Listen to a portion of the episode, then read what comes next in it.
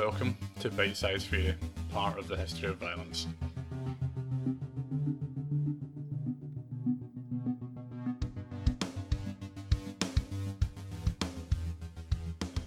Hi everyone. Uh, this is the first of my five minute theory podcasts where I try and provide the shortest possible explanation of an important theory related to violence, hopefully around five minutes long. I'm hoping this will be of interest to everyone, but if you know anyone who's studying history, politics, international relations, or a similar kind of social science subject, it may be worth sharing with them. Uh, in the very first episode of this podcast, The History of Violence, um, I talked about theories of what violence actually is and isn't, so that might be worth checking out. Uh, today, I'm going to talk about the history of probably the most well known mainstream international relations theory, realism. This is probably the branch of political theory most closely related to the study of war. Realism, with variants such as classical realism and neorealism or structural realism, focuses on how states gain and exercise power in the international system. The key ideas are states and power states being the main object for this theory, and power being the motivator and vehicle for behaviour.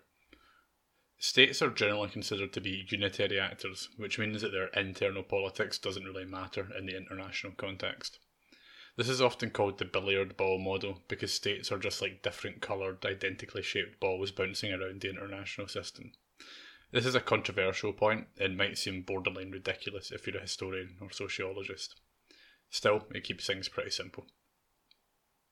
Realism can be traced back to ancient Greece in the writer Thucydides, whose History of the Peloponnesian War contains a passage known as the Melian Dialogue. Without going into all the details, the idea communicated in this dialogue is summed up by the famous quote The strong do what they can, and the weak suffer what they must.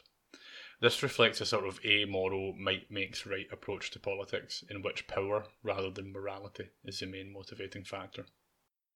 We can pick the thread back up around 2000 years later with Machiavelli, who identified the idea of raison d'etat or reasons of state, which in modern terms means national interest. This was the idea that different states have different national interests which drive their specific behaviour. This ran against centuries of Christian teaching where war was seen in universalising spiritual terms.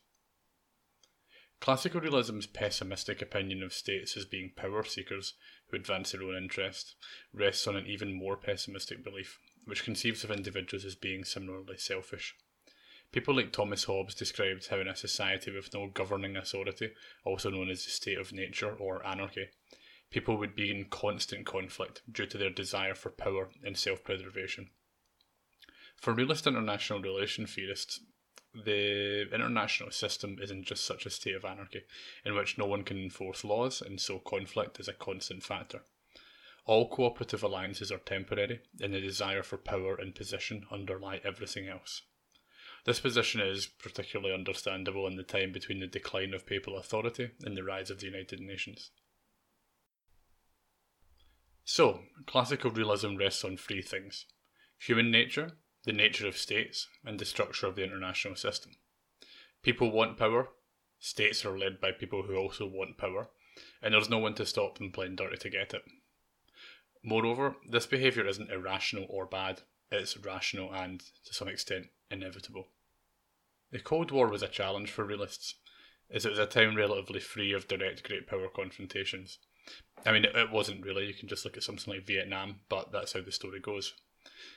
However, neorealists developed this idea of bipolarity and balance of power to explain the Cold War. Basically, the joint powers of the US and Russia cancelled each other out.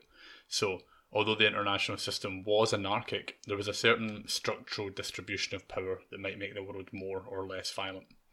This is why neorealism is sometimes called structural realism. So, let's look at some examples of these concepts. I'll try and give some examples around the idea of national interest, balance of power, and the Thucydides trap. Machiavelli's idea of national interest was revolutionary at the time, but it's pretty self explanatory now. Different states have different interests and they will compete to further their goals. One good example of this would be the Opium War between China and the United Kingdom. The UK was a maritime trading nation, so had an interest in global free trade. It also had a huge trade deficit with China because Britain had a huge market for Chinese tea and silks. The UK's preferred method of dealing with this would be free trade, specifically freely trading opium from India for Chinese tea. However, the Chinese were against mass opium trading for obvious reasons, and also had a general isolationist approach to trade that was common in Asian empires but anathema to the European powers. So, the UK wanted free trade in opium trading, while China wanted to trade on its own terms. This is clearly an example of two incompatible national interests.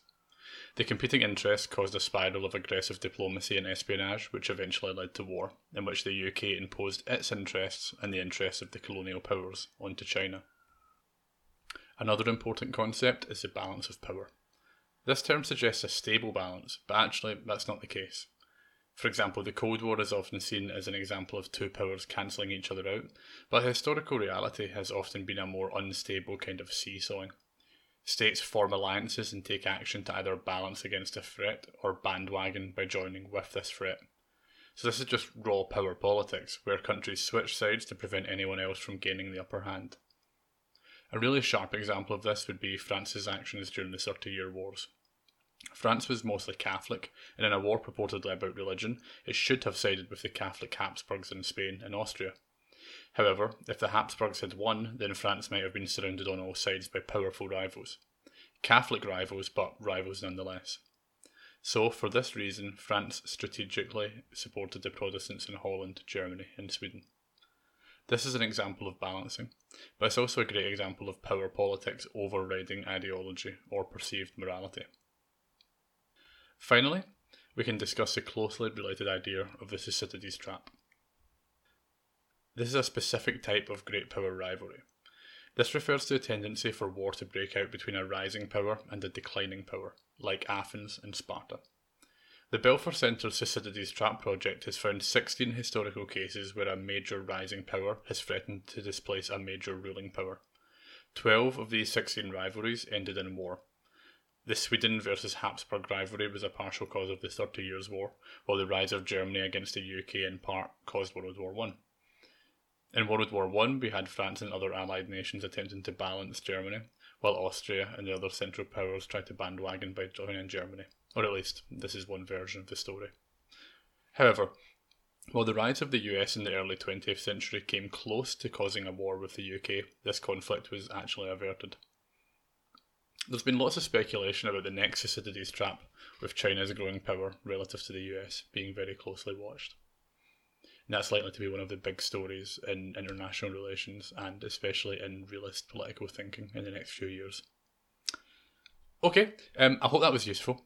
Uh, realism is far from the only relevant international relations theory when it comes to studying violence, but it still informs a lot of thinking around war and conflict. Uh, I know I went slightly over, but I'm going to try and keep it shorter next time. Okay, so um, please share if you know anyone who'd be interested, and feel free to let me know anything you'd like me to cover in future. Cheers.